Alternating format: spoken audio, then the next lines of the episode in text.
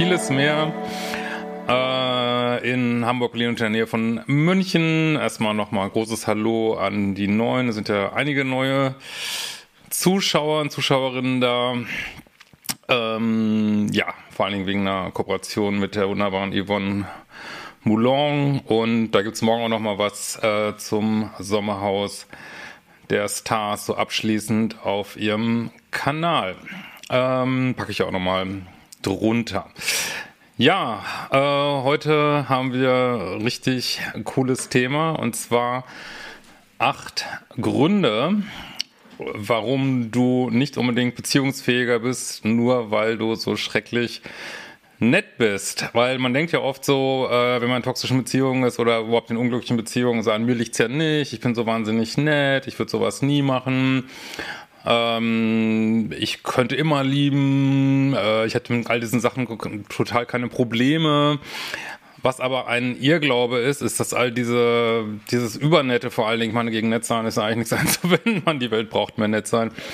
Aber äh, dieses Übernette ist tatsächlich äh, ein Hindernis für Beziehungen, weil das Universum, wie ich immer ganz gern sage, belohnt äh, Neutralität. Also das Universum belohnt wenn wir in so eine Mitte kommen und nicht, wenn wir in solchen Extremen sind. Wenn wir in Extremen sind, da kommen wir halt ja, leichte unglückliche Beziehungen, weil Beziehungen, ja, machen wir nicht zum Spaß auf der Erde, denkt man ja immer.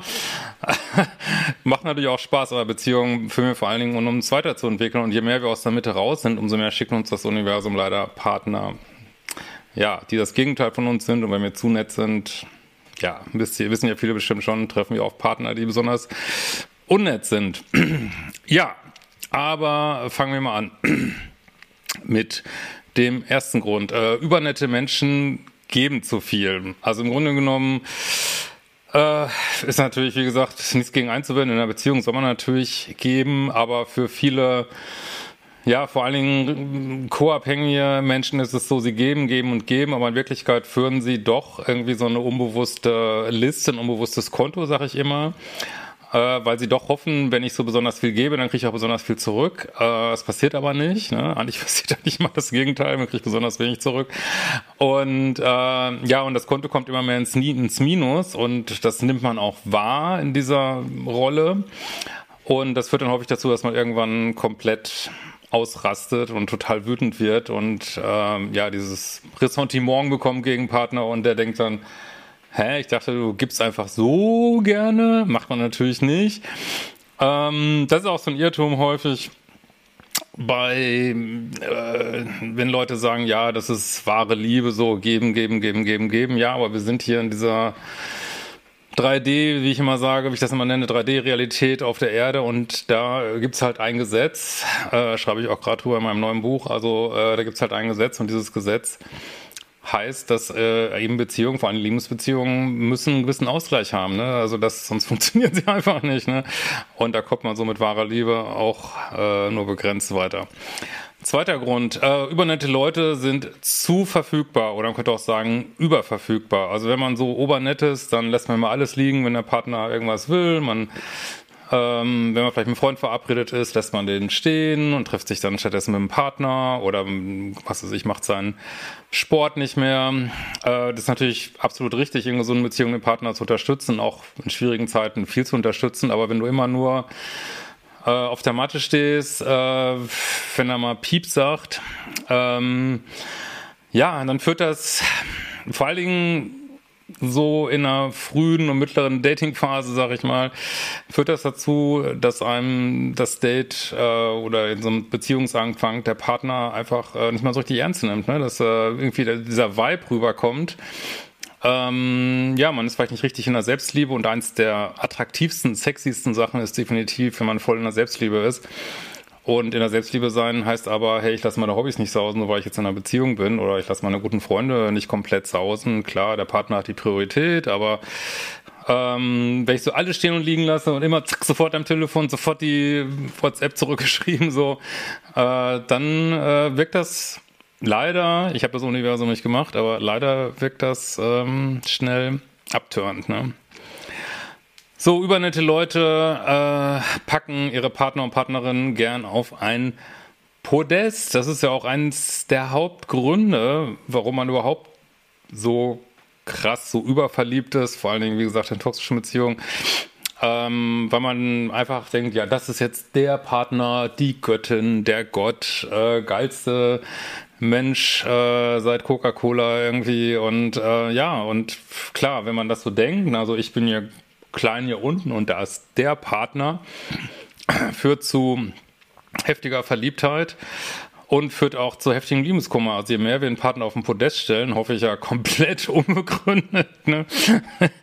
äh, dann ähm, ja, weiß nicht, ich mache es eben nicht zu Menschen, sondern zu irgendwelchen Überwesen. Äh, wie gesagt, führt häufig zu schlimmen Liebeskummer und ganz ehrlich, viele Menschen, oder die allermeisten Menschen wollen überhaupt nicht auf den Podest gestellt werden, es sei denn, man läuft so krass narzisstisch durch die Gegend, aber die allermeisten Menschen auch, vor allen Dingen sehr attraktive Menschen, attraktiv jetzt in jeder Hinsicht, ob das jetzt physische Attraktivität, Status, die mögen das überhaupt nicht, wenn man sie auf, so auf den Podest stellt, weil das machen sowieso schon alle und das fuckt einen total ab so, ne?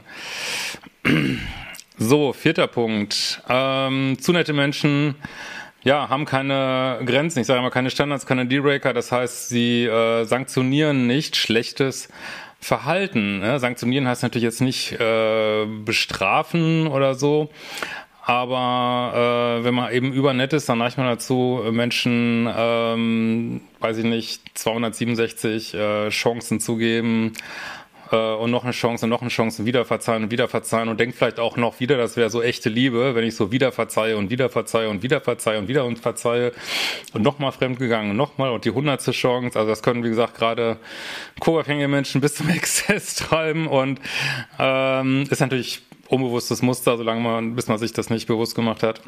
Ähm, aber ähm, ja, das führt halt dazu, dass der Partner ist immer schwer zu begreifen, aber Menschen neigen einfach dazu, diese Räume, die man ihnen gibt, und also wenn du keine Grenzen hast, dann gibst du so ganz viel Raum, äh, dass diese Räume leider ausgenutzt werden und auch auf eine schlechte Art so, ne? Dass man immer mehr nimmt, immer weniger gibt, das für selbstverständlich nimmt, den Partner für selbstverständlich nimmt. Und äh, ja, gesunde Beziehungen brauchen Standards und Dealbreaker. Ne? Von Dealbreakern wollen wir gar nicht reden. Heute wollen wir nicht immer nur über toxische Beziehungen reden. Also ja. Ähm, dann fünfter Punkt, nette Menschen überinvestieren in das Potenzial des Partners. Ähm, ja, das ist auch vor Dingen, ja, sind wir doch wieder bei toxischen Beziehungen, hoffe ich, so ein Problem, aber man muss nicht unbedingt nur bei denen sein. Ähm, das hat Jörg Willi, das ein bekannter Paartherapeut, also war zumindest in den 70er, 80er mal sehr bekannt, ähm, was kann überhaupt noch lebt.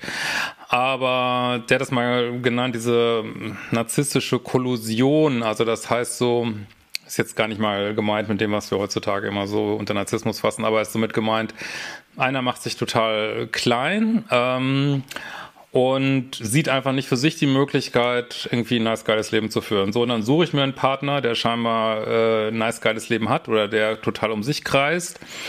Und anstatt, dass ich mich sozusagen narzisstisch besetze und sage, äh, so, ich habe es jetzt hier verdient, ich äh, mache jetzt hier eine geile Karriere oder ich hole mir ein geiles Leben, äh, besetze ich sozusagen den Partner narzisstisch und äh, lass das, lebe das sozusagen durch ihn. Und beschwere mich dann aber hinterher, ähm, ja, nur der ist ja berühmt geworden und ich nicht so. Äh, wie gesagt, wenn man damit total fein ist, man, viele Menschen stehen nicht gerne in der ersten Reihe, ist es natürlich total in Ordnung. Aber ähm, ja, es führt halt häufig dazu, dass du wahnsinnig, wahnsinnig viel Energie in anderen Menschen gibst und dann, ja, ist ja auch ein Zeichen mangelnder Selbstliebe, ähm, dich selber vergisst.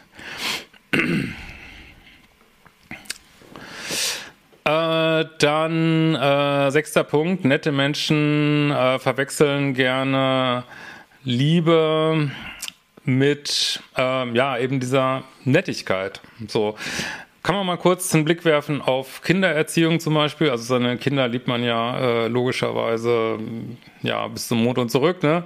Ähm, aber trotzdem wissen wir alle, wenn wir Kinder erziehen, wir können die nicht den ganzen Tag mit Nettigkeit erziehen. Ne? Also man kann natürlich sachlich bleiben und geerdet. Aber wenn die Scheiße bauen oder in der Pubertät oder, oder in der Trotzphase, muss man, ja, Überraschung, Grenzen setzen und ähm, ja, erlebt das vielleicht manchmal so, jetzt bin ich aber nicht liebend und jetzt mache ich hier keine anti-autoritäre Erziehung und äh, macht so, dass die Kinder ihre eigenen Grenzen finden, was natürlich kompletter Bullshit ist so. Äh, und ja, das kann man halt in einer Beziehung auch so machen, ähm, dass man zum, zum Beispiel weiß ich nicht, der Partner hat ein Alkoholproblem und äh, anstatt dass ich so knallharte Grenzen setze und sage, so wenn du das nicht irgendwie in zwei Monaten hier adressiert hast, das Problem nämlich einfach weg irgendwie, was das liebevollste ist, was man machen kann. Ähm, ja, denk mal, ich muss mit dem durch die Kondun gehen und äh, weiß ich nicht, putze noch seine Kotze weg und ich weiß nicht was. Und ist eigentlich nicht im besten Interesse des Partners so, ne? Ja. Äh, siebter Punkt. Übernette Leute fühlen sich verantwortlich äh, für das Glück des Partners. Ähm, also natürlich ähm, wollen wir, wenn wir jemanden wirklich lieben, ihm das Beste gönnen und so. Aber ja, wie ja schon in der Bibel steht, ne, äh, liebe deinen Nächsten wie dich selbst, oder wenn wir es mal umdrehen, äh, liebe erstmal dich selbst und dann deinen Nächsten, kann man ja auch mal machen. Ähm, also funktioniert hier Liebe auf dieser Erde wirklich einfach nur, wenn wir uns selbst lieben und den anderen lieben. So in dem Moment, wo wir uns immer nur um den anderen drehen, ist das einfach fucking co-abhängig so. Und äh, vor allen Dingen reibt man sich völlig auf, wenn man, wenn der andere irgendwie so ein psychisches Problem hat und wir wollen dann die ganze Zeit retten, retten, retten, retten ähm, was vielen Männern so geht, die vielleicht emotional instabile Freundin haben, aber Frauen natürlich auch. Ein Mann mit, weiß ich nicht, mit wollen die seiner seiner Bindungsangst retten, so jetzt wieder Katzenhausen. Ähm, dann äh, ja, drehen sie sich nur um das harmonische Glück des Partners, aber in Wirklichkeit ist das der Kern, der kommt der Begriff ja auch, aus der Alkoholtherapie, der Kern von Co-Abhängigkeit dass man sich nur um den anderen dreht, anstatt sein eigenes Glück zu suchen und dann halt unter Umständen die Beziehung zu verlassen, wenn es das bedeutet. Ne?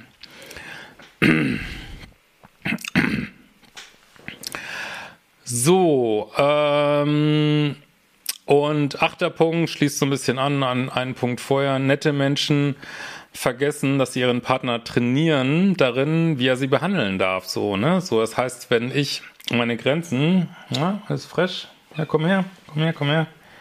Hallo? Ja. Verstehe leider kein Katzisch. Ähm, ja, also wenn ich dem Partner signalisiere und der vielleicht auch manipulativ ist, wir wissen es nicht.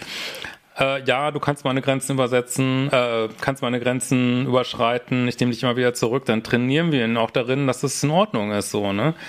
Und äh, wir erziehen unseren Partner halt, äh, wenn man so will, in die falsche Richtung. So, jetzt hat sie es geschafft hier, ist bei mir auf dem Schoß.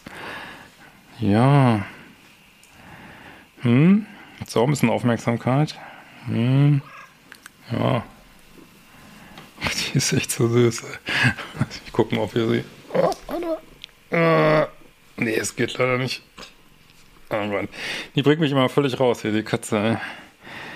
Ja, ich mache mal gerade ein Video hier, ne? Ähm, also ich versuche es mal noch sinnvoll zu Ende zu bringen. Wir äh, trainieren unseren Partner da drin, dass äh, ja, dass er uns im Grunde genommen schlecht behandeln kann. Und dann ja, sagt er sich vielleicht auch, wieso hast du nie was gesagt. Und äh, äh, ich dachte, wir haben, ich übertreibe jetzt mal ein bisschen, ich dachte, wir haben eine offene Beziehung und hätte ich gar nicht gedacht, dass du dich darüber aufregst. Und ja, also was wir sehen ist, ähm, das heißt jetzt überhaupt nicht, dass man in irgendeiner Weise äh, verantwortlich wäre äh, für den Quatsch, den so Minuspole machen oder bindungsängstliche Menschen oder wie auch immer man die nennen will. Ähm, also überhaupt nicht jeder ist verantwortlich für seinen eigenen Kram. Aber wie gesagt, wenn ihr glückliche Beziehungen führen wollt, äh, müsst ihr so in die Mitte kommen, in die Neutralität. Das heißt auch mal, ja, auch mal klare Kante, auch mal unnett sein, auch mal nicht verfügbar sein, ähm, ja, auch mal in sich investieren und nicht immer in Scheißbeziehungen irgendwie. Und ähm, genau, ja, wenn du da weiter das lernen willst, guck gerne mal mein Kursprogramm rein auf Liebeschip. Ähm, aktuell, hallo, geht gerade wieder los. Äh, ich habe hab ja auch so Kurse, die immer laufen, äh, wie hier Umprogrammierung des Liebeschips und Liebeskummer und so. Und dann habe ich zeitgebundene Kurse und da haben wir gerade die Selbstliebe-Challenge passenderweise, den Wohlfühlkurs und Ex-Detox, Ex-Detox ist so ein bisschen mehr leicht und flockig, sag ich mal. In diesem Sinne äh, würde ich sagen, ähm, weiß nicht, wahrscheinlich wieder irgendwas vergessen hier. Die Katze bringt mich um Verstand hier gerade. Aber wir werden uns bald wiedersehen.